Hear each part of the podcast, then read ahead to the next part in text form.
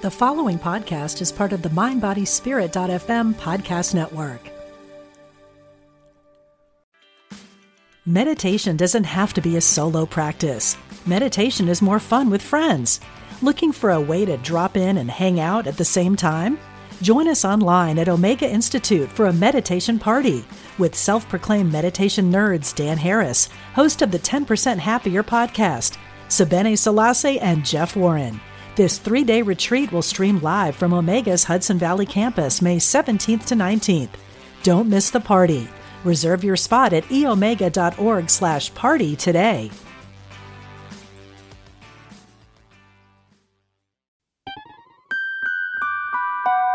Welcome to a Guided Life podcast where we talk about all things spirit and life.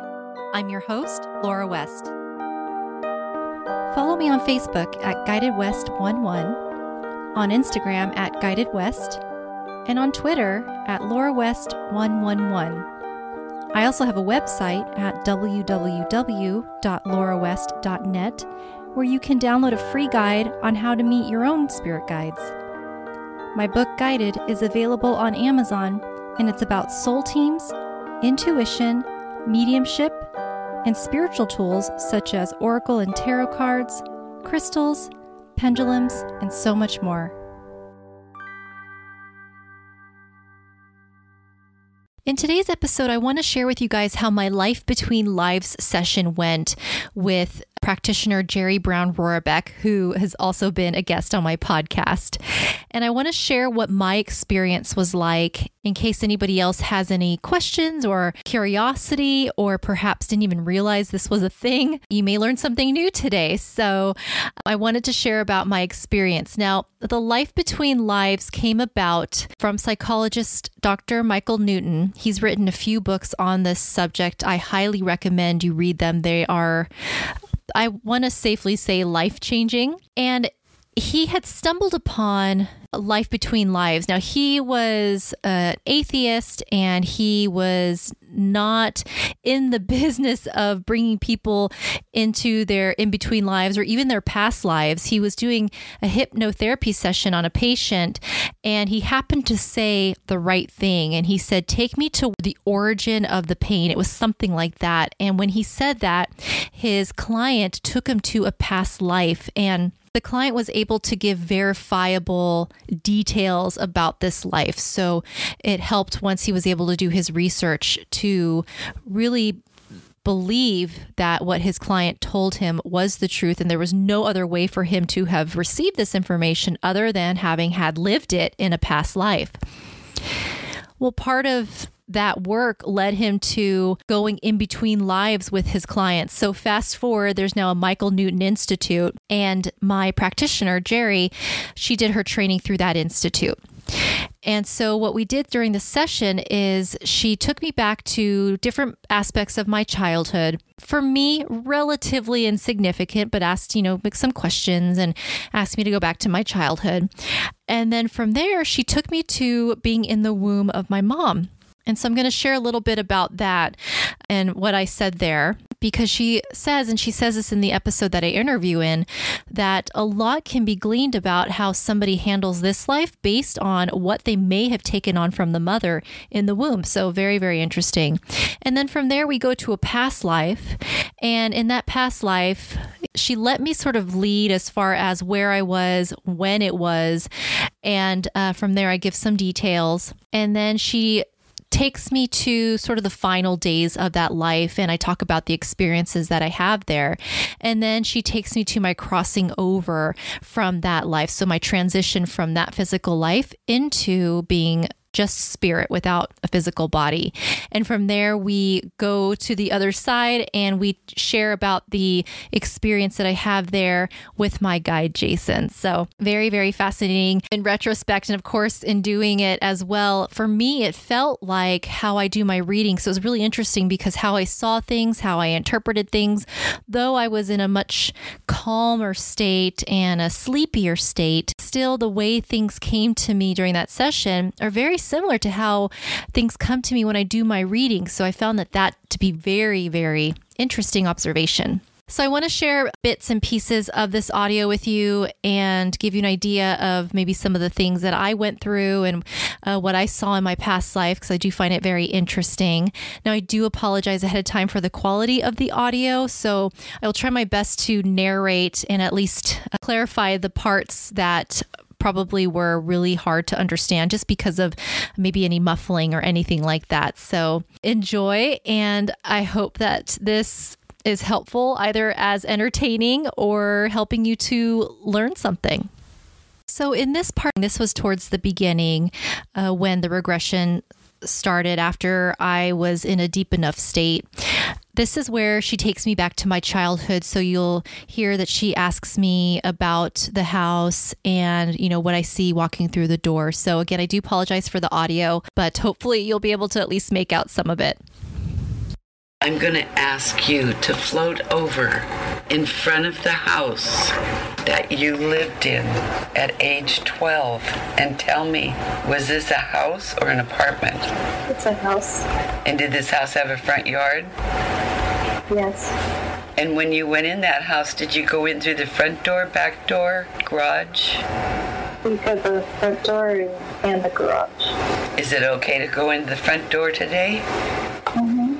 And when you go in that front door, what's the first thing you notice? The staircase. And where did that staircase lead to? To my room and my sister's room. And can you go to that bedroom now? Mm-hmm. And when you walk in your bedroom, was this just your room? Yes. And was there anything in there that you particularly liked? I like my bed. What was it about your bed? It was a canopy bed. And did you have a feeling when you were in that canopy bed? It just felt special because it had a, a canopy on it. And what else was in that room that you liked?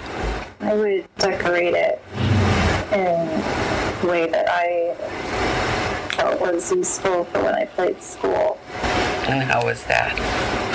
I would put up like these little goodie bag baggies on the wall to hold things for me. Felt resourceful. Very good. Now, in this part of the session, Jeri takes me into the womb of my mother. Sink into the womb and tell me are your arms and legs relatively comfortable? Mm-hmm. Is your head up or down? Goes up. And you'll hear another snap, and there'll be a number. Tell me, at what month did the soul integrate with the fetus? Seven. And when it came in, did it come in and stay in, or did it come in and go out and come in and go out? Stayed in. Very good. Is it possible to hear your mother's heartbeat? Yes.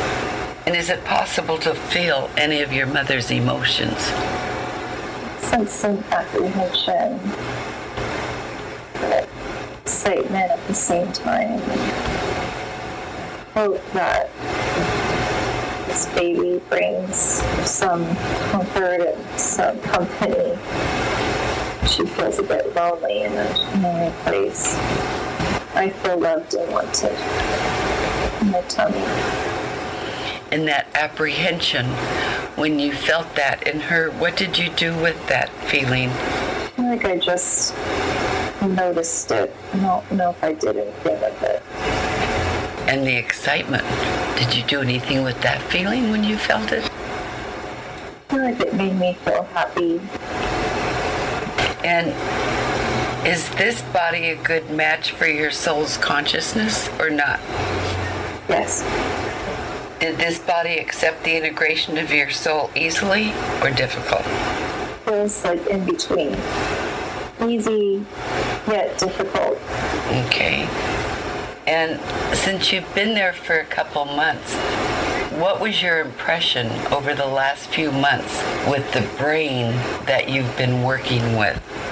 I waited for the seven months because the way that this body works is it needs to be certain, it needs to be sure before making any moves or taking any steps.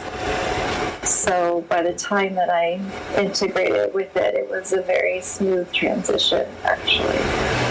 And does this body still need to be sure before it makes a move? It's getting a lot easier, a lot better because the body and the spirit feel way more connected now than in the younger years. Very good. And is there anything that can be done right now to have that connection to the body and the spirit deeper or more helpful? I feel like the body needs to have more periods of rest to help with the continued integration of the spirit and the body. And how does the body know that it needs more rest and what type of rest? The rest is like solitude, like a disconnection from outside noise and influence, like the phone and the social media. And it knows because it starts to feel disengaged. Is there anything that can be done with the body or for the body that will make that more productive? It seems like outdoor walks in nature, first thing that comes to mind. Okay. And what was distinctive about this brain? It makes connections very quickly. And when it gets guidance from the other side, it responds quickly to it. There isn't much doubt. The brain was quick to learn to trust and not doubt. And so th- this brain knows when to trust or when to doubt and when not to? Yes, it learns quickly. Okay. And why did you choose this particular body? Because it's rather healthy. I don't have to worry about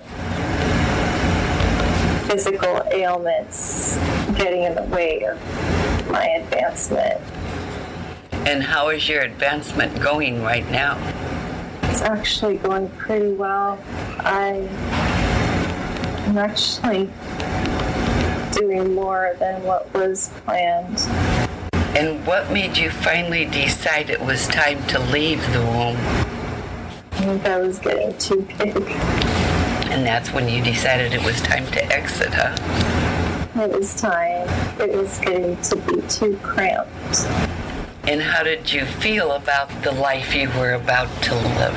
I was looking forward to it. I planned it out very carefully and was ready to see it implemented, see it in action. And did you remember what you planned out at that point? I think it was getting fuzzy by then, mm-hmm. but I could tell that it was going to go pretty according to plan. Now, in this part of the regression, Jeri takes me back to a past life. The details were so clear and pretty interesting. And at the same time, not surprising. Tell me, is it day or night? It's day. And are you inside or outside? I feel outside. And are you in a town or a city or countryside? It's like a village in the country. And are there buildings or structures of any kind? Yeah, there's stone buildings. And are you alone or with someone? Right now I'm alone I'm inside a building. You're inside a building? Yeah, I think it's my house. And is this a big house or a little house? It's pretty little. It's like a one bedroom cottage. And do you live there alone or with someone? I'm alone. You live alone? I do, yeah. And just take a moment, look down, and can you describe your clothing? Pretty ragged. I'm wearing a nightgown, but it's dirty and it's got holes and tears in it. And approximately how old are you? 57 came to mind, but I look a lot older. And your herbs, where did you get the herbs? I collect them and I give them to villagers if they need it. Can you look back over the last 57 years? And what type of a life was this? I feel like my childhood was. Remember the being having fun and being innocent and playing with my siblings. I feel like I had one or two siblings were running around in a flower field. But that feels like it was the last day before. It's almost like my innocence was lost after that. I got sent away, I think, to work as a housemaid or some sort of work of service for this family, and it was actually very hard. I was abused physically and perhaps even sexually abused by a man that lived there, but my status was so low I couldn't say anything or do anything about it. I had to just take it. So it kind of was that way for a while. And how did you finally get away from them? I feel like I moved up to work in the kitchen, but I feel like I'm still in the same house. I think that man in the house he must have passed away because it became much better after that. He doesn't feel to be there anymore, but I'm still in the same house. It was so much better. And did you ever get married? I had a love interest. He was like an apprentice So at this point in the session, I began to feel anxiety that I had been experiencing off and on over the last year or so. I talk about this anxiety in a previous episode I recorded called Processing Anxiety After Being Spiritually Awakened. And this anxiety that I had been feeling intermittently came up in the session. And this is where I start to explore the origin of that anxiety.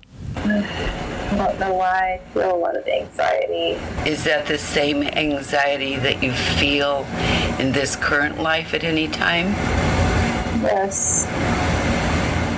So is that when the anxiety began?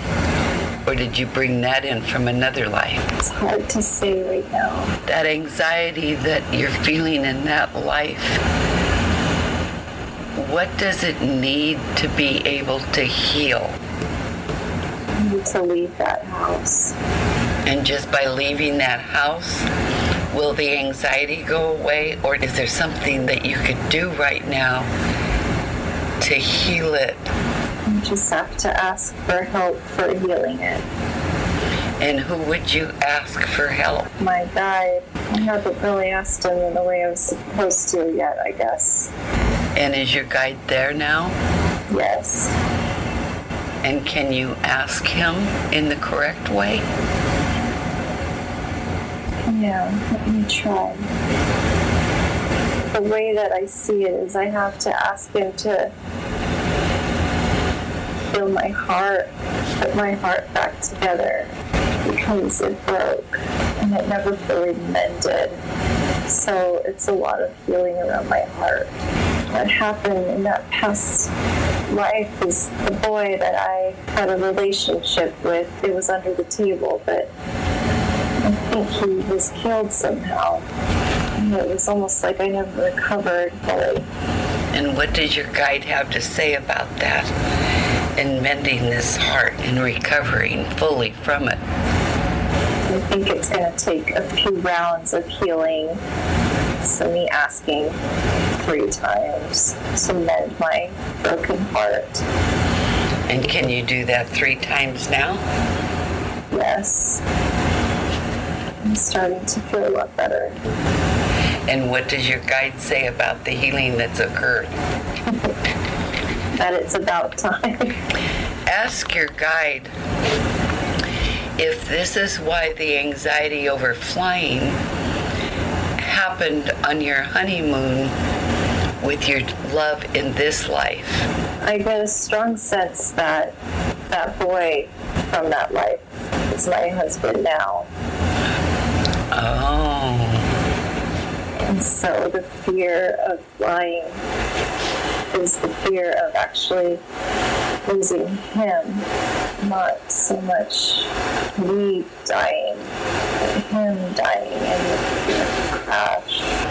And what does your guide say about the healing and your husband now and losing him in connection to flying? I have nothing to worry about. So, does that mean that you can fly now with him without anxiety? I think so, but I know that if those feelings come back, I just have to ask my guide to refill it with this loving, protective energy. And is there anything that you would like to say to that boy that was killed then that is now your current husband? I just want to tell him thank you. I feel like my husband, even now, is like a protector, like a savior for me. Just like that boy was, he was the light in a life that was dark. It's like he restored my faith in humanity. So thank you. And how's your heart now?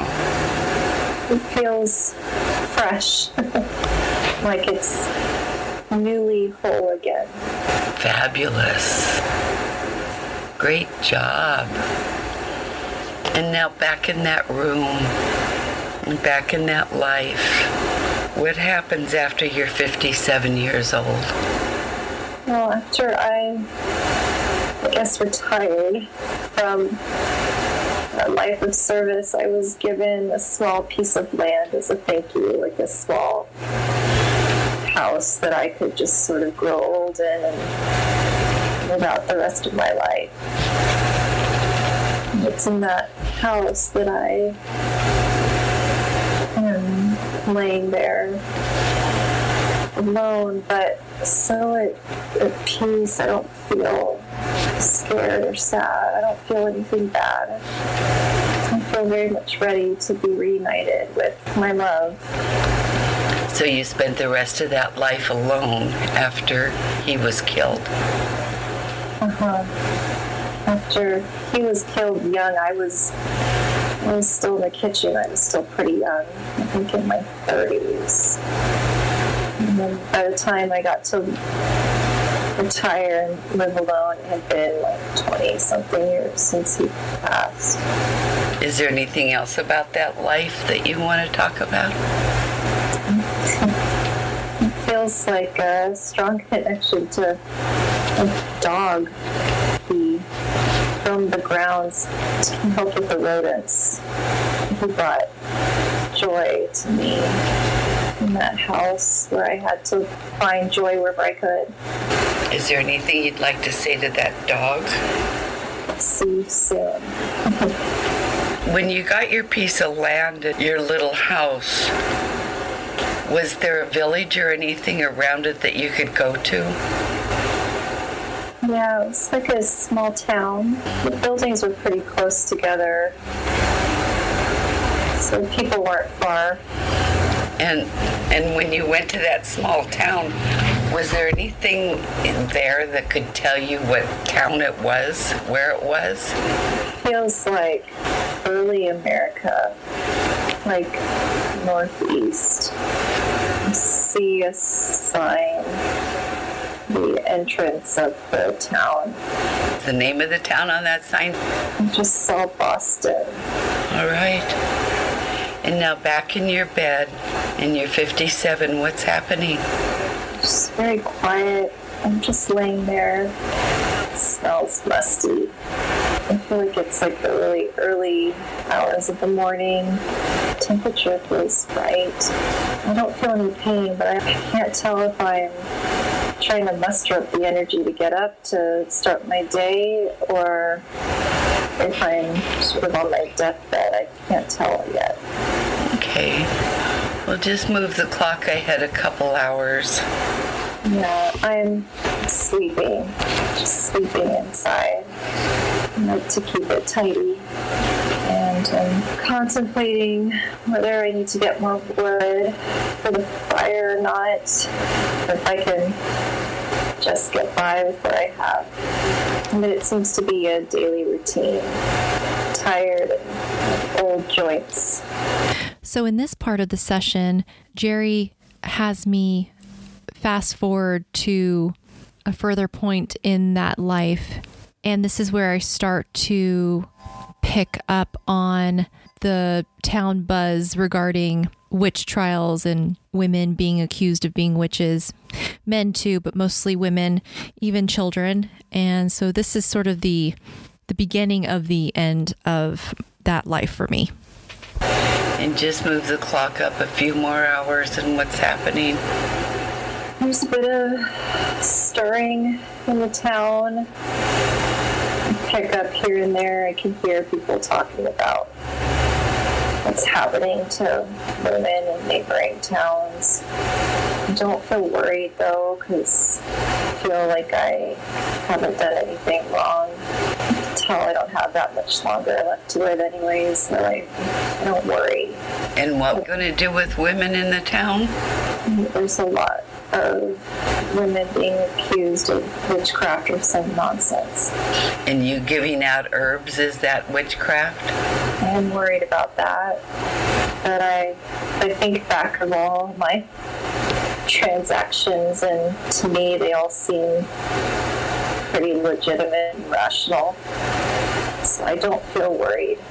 So move the clock ahead a few more hours and what's happening? Feel distressed and sad because some of my, I wouldn't say friends, but women that I worked with who were they were friendly with each other and kind to each other. I heard about them being taken and accused and some of them executed. So I feel pretty distressed about that. But I also, it feels like it's like passed over my village. Like I, in all space, it feels so safe and calm and serene. It just feels like the towns around me are just in flames. I don't know if that's metaphorical or really fire. I can't tell. Now, I want to give warning to the listener at this point if you're very sensitive to anything pertaining to the witch trials and perhaps anything related to violence or death, then you may want to fast forward the next several minutes of this part as I talk about what the end of life was like for me. Some listeners may find this a little bit upsetting. So I want to give fair warning at this point. Okay, so move the clock ahead some more. What's happening now? Feel like I'm being taken out of my house. I'm being taken by authorities. I'm just an old woman. Seems so unjust. Being taken out of my house very forcefully. The last thing that I see when I leave is my broom. I don't know why. It just reminds me of when things were normal and safe. I had control over making my space how I wanted it to be. And the broom helped me to do that. Now I'm being forced out of my house. And why are they forcing you out of your house? I was resisting, trying to talk with them rationally and tell them how this is ridiculous. They're just plants hanging there, but they accuse me of using them for means that weren't medicinal. And what do they do with you when they take you out of there forcefully? I'm like put in the back of some sort of cart and carried off with some other women. I'm like in my nightgown. I think they got me at nighttime. They didn't let me take anything. I'm just in my nightgown. So I feel like I was cold. And where did they take you? Like a prison cell with other women that I recognize from the town, and I hear crying, and I'm just trying to think rationally. I feel very angry. Yeah. And where do they take you? I stay in that cell for a bit, and as I sit in there, it, it becomes less and less crowded as they take women out. There's even a child in there. They take these women out and they don't come back, but I know what happens. They're being killed.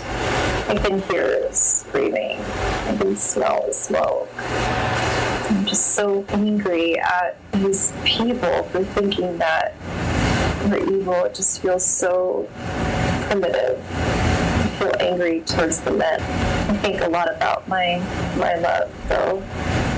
Okay, so move ahead. It's my turn Your turn for what? To go on a stake in front of all these people. I'm very scared, but I felt at peace until I actually saw it. Until you saw what? The stake and the, the wood underneath it. And then what did you feel? Still feeling fear. Trying to think about my love and the dog. But I'm trying to resist even as they pull me towards the stake. I'm, I feel glad that I'm actually alone because I don't want anyone to that I love to see and to be there. I'm pretty strong for 57, but it takes like two, even three soldiers to pull me through the stake as I try and fight them off. But I can't overpower them. It's pretty inevitable what's going to happen. They pull me up. I get up there and stepping on these wooden logs. They like poke my feet. It's funny. I think like I hope I don't get a splinter, but does that even matter? I'm standing up there and tying my hands in the back and I look up to the sky. Just praying to God that it doesn't hurt. It's just but at the same time, it's like a, a calmness Mm-hmm. washes over me too. And then what? And then they they light the fire. But at this point, I feel I'm so grateful because I'm, I'm on the outside looking, and now I am not in my body feeling it. I'm standing in front of me watching it, but my body's still reacting as if I'm in it. But I'm, I'm just watching. I'm not actually in my body anymore. Right. And right at that moment, what decisions were made about that life or your future lives? And I didn't need to go through that again. And I wanted to help fight the injustice of people who feel like they can't speak up for themselves. Remind people, women, more specifically, at least women who had lived that life, remind them that they're safe to speak now. It's safe to live how they want. And what's happened to the body now? It's burning. It doesn't look very pretty. Definitely stop screaming. But it's funny because once they feel like I've died, they put the fire out. They don't let it keep burning. Take me down and just kind of fall. And they pick me up and they just throw me in like this mass grave. All right. So you have just died. So that concludes the past life portion of the regression session. In the next part, Jeri, my practitioner, takes me to the other side where I meet with my spirit guide and have some discussions with him and share what it's like over there and have some of my questions answered.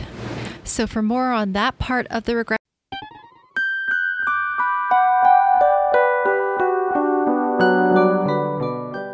And that was another episode of a Guided Life podcast. Thank you so much for tuning in. And until next time, Love and light always.